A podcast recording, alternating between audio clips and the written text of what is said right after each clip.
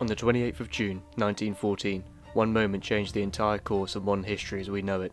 The man responsible is often included in the argument one man's terrorist is another man's freedom fighter, a term that could be used on revolutionaries such as Nelson Mandela or infamous men of terror such as Osama bin Laden.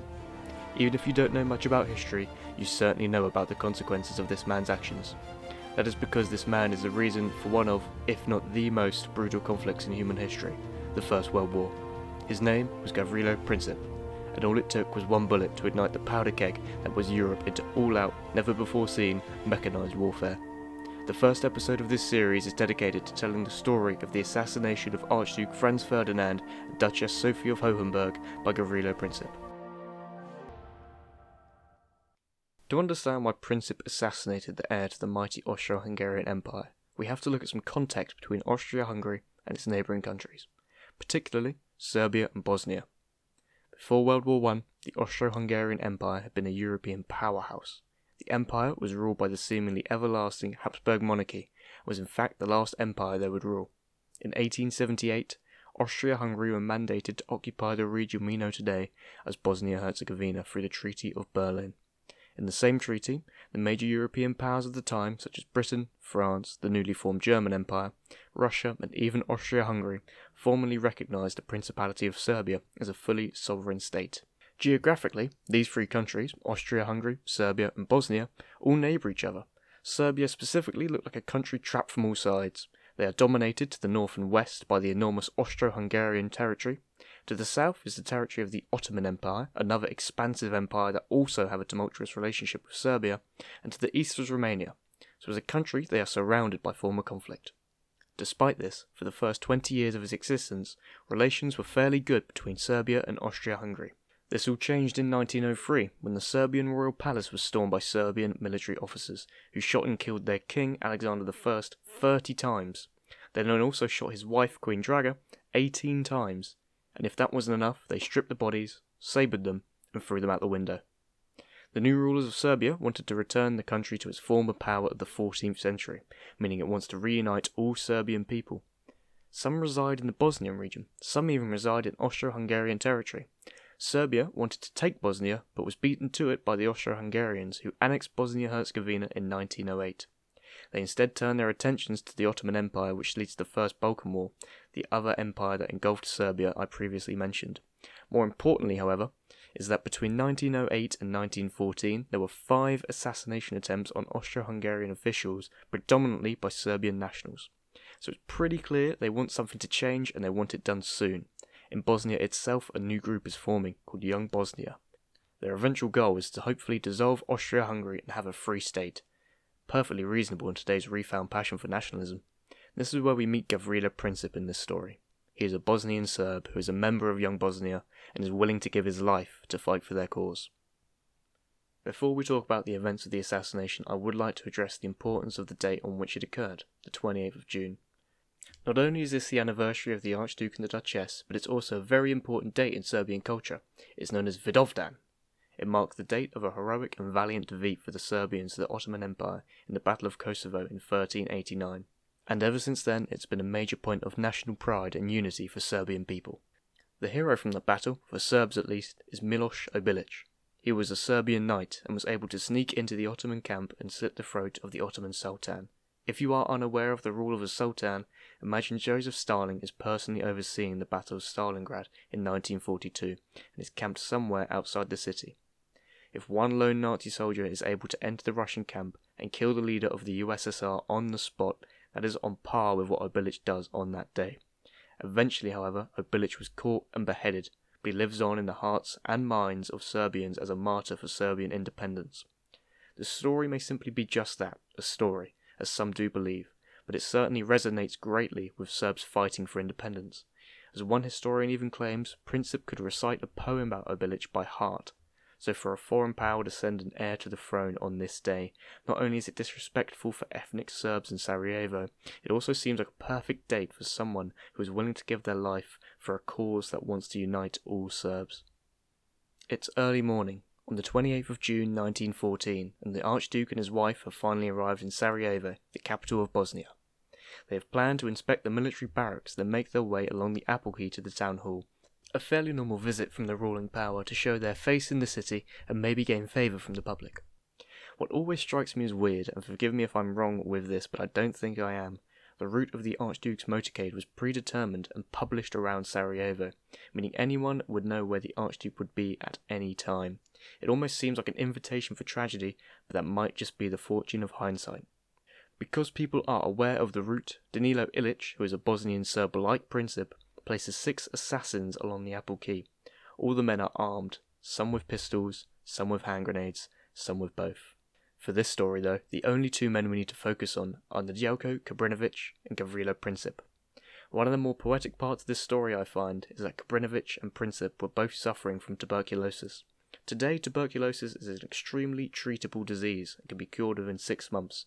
A century ago, however, it was a rampant, deadly disease that was spreading across the entire world.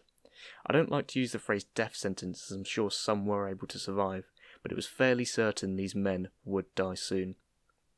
These men were aware that they did not have long to live, and they decided to use their remaining days fighting for a cause they believed in. In addition to that, what always manages to blow my mind is that these two men were barely men at all. They were both only 19 years old.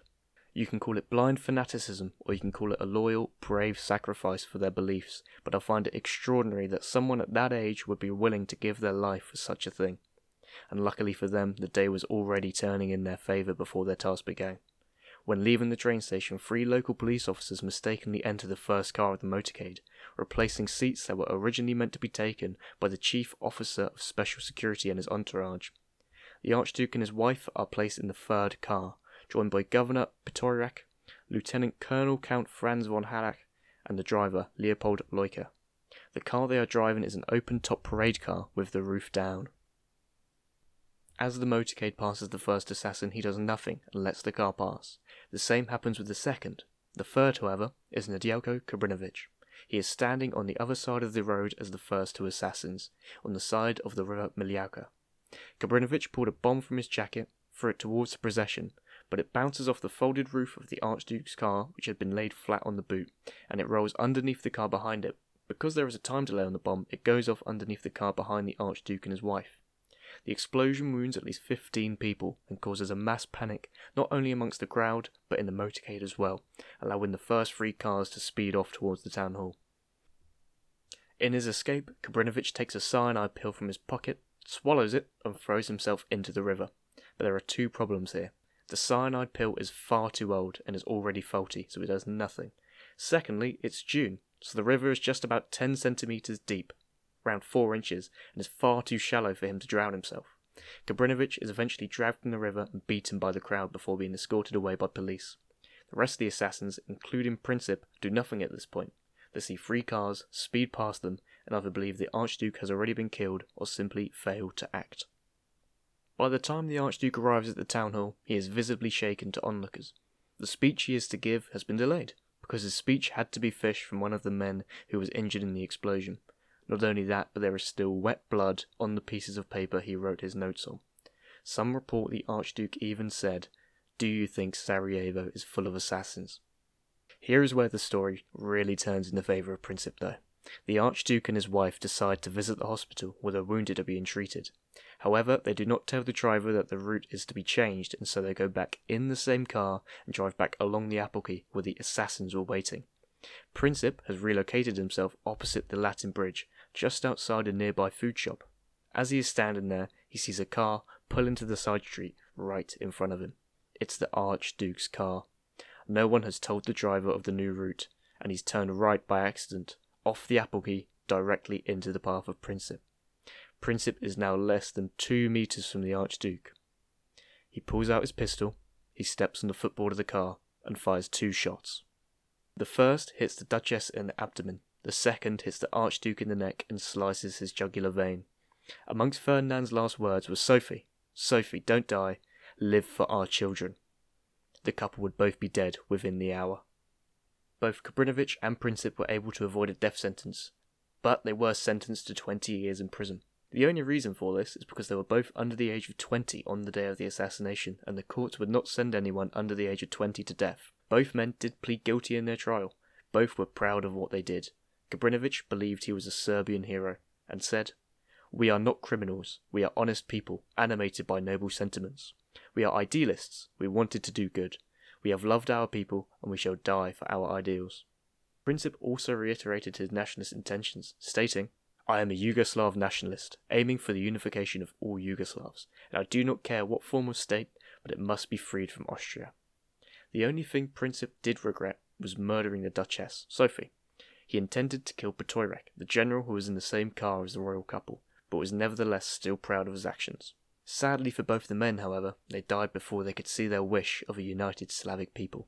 Gabrinovich died on the 20th of January 1916 from tuberculosis. Princip died on the 28th of April 1918, also from complications from tuberculosis. A nation for unified Slavic people, Yugoslavia, was not created until after the First World War, on the 1st of December 1918. Ultimately, their biggest legacy upon the world will be the destruction caused by the First World War, a war built on alliances and royalty, but fought by young men much like Princip and Gabrinovich. I don't think a true final figure will ever be able to be measured, but I think the closest number we have for the number of casualties, both militarily and civilian, in World War One is somewhere close to 40 million people. Up to 22 million of those are deaths. It's a number that is almost inconceivable, and I stand by the opinion that the conditions those men lived through during the First World War are some of the worst battlefields you can possibly imagine.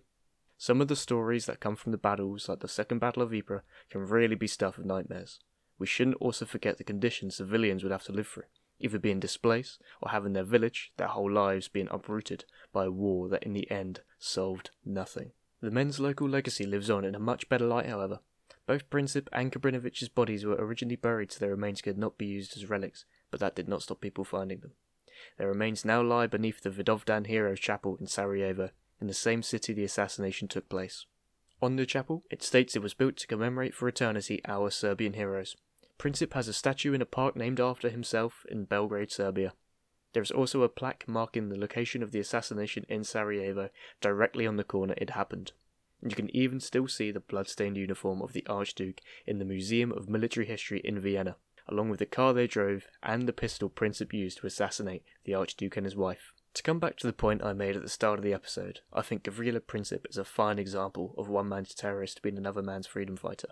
During the Soviet years of Yugoslavia, both men were celebrated as Slavic heroes and themselves honoured as martyrs, much like Princip's hero, Obilic. And I think that's probably the nicest part about this story. I'm still not sure if I agree with their methods, and I don't know if I ever will, but I can certainly appreciate the commitment and level of dedication it took for two young men to give their lives for a cause allowing themselves and their people to be free. Thanks for listening to this episode of Crucial History. If you enjoyed it, feel free to rate and review, and if you didn't, well, there's nothing from stopping you from leaving your opinion either. There is no team behind this podcast, it's just me, so any feedback is greatly appreciated. I hope you can join us in the next episode where we discuss the assassination of Grigory Rasputin.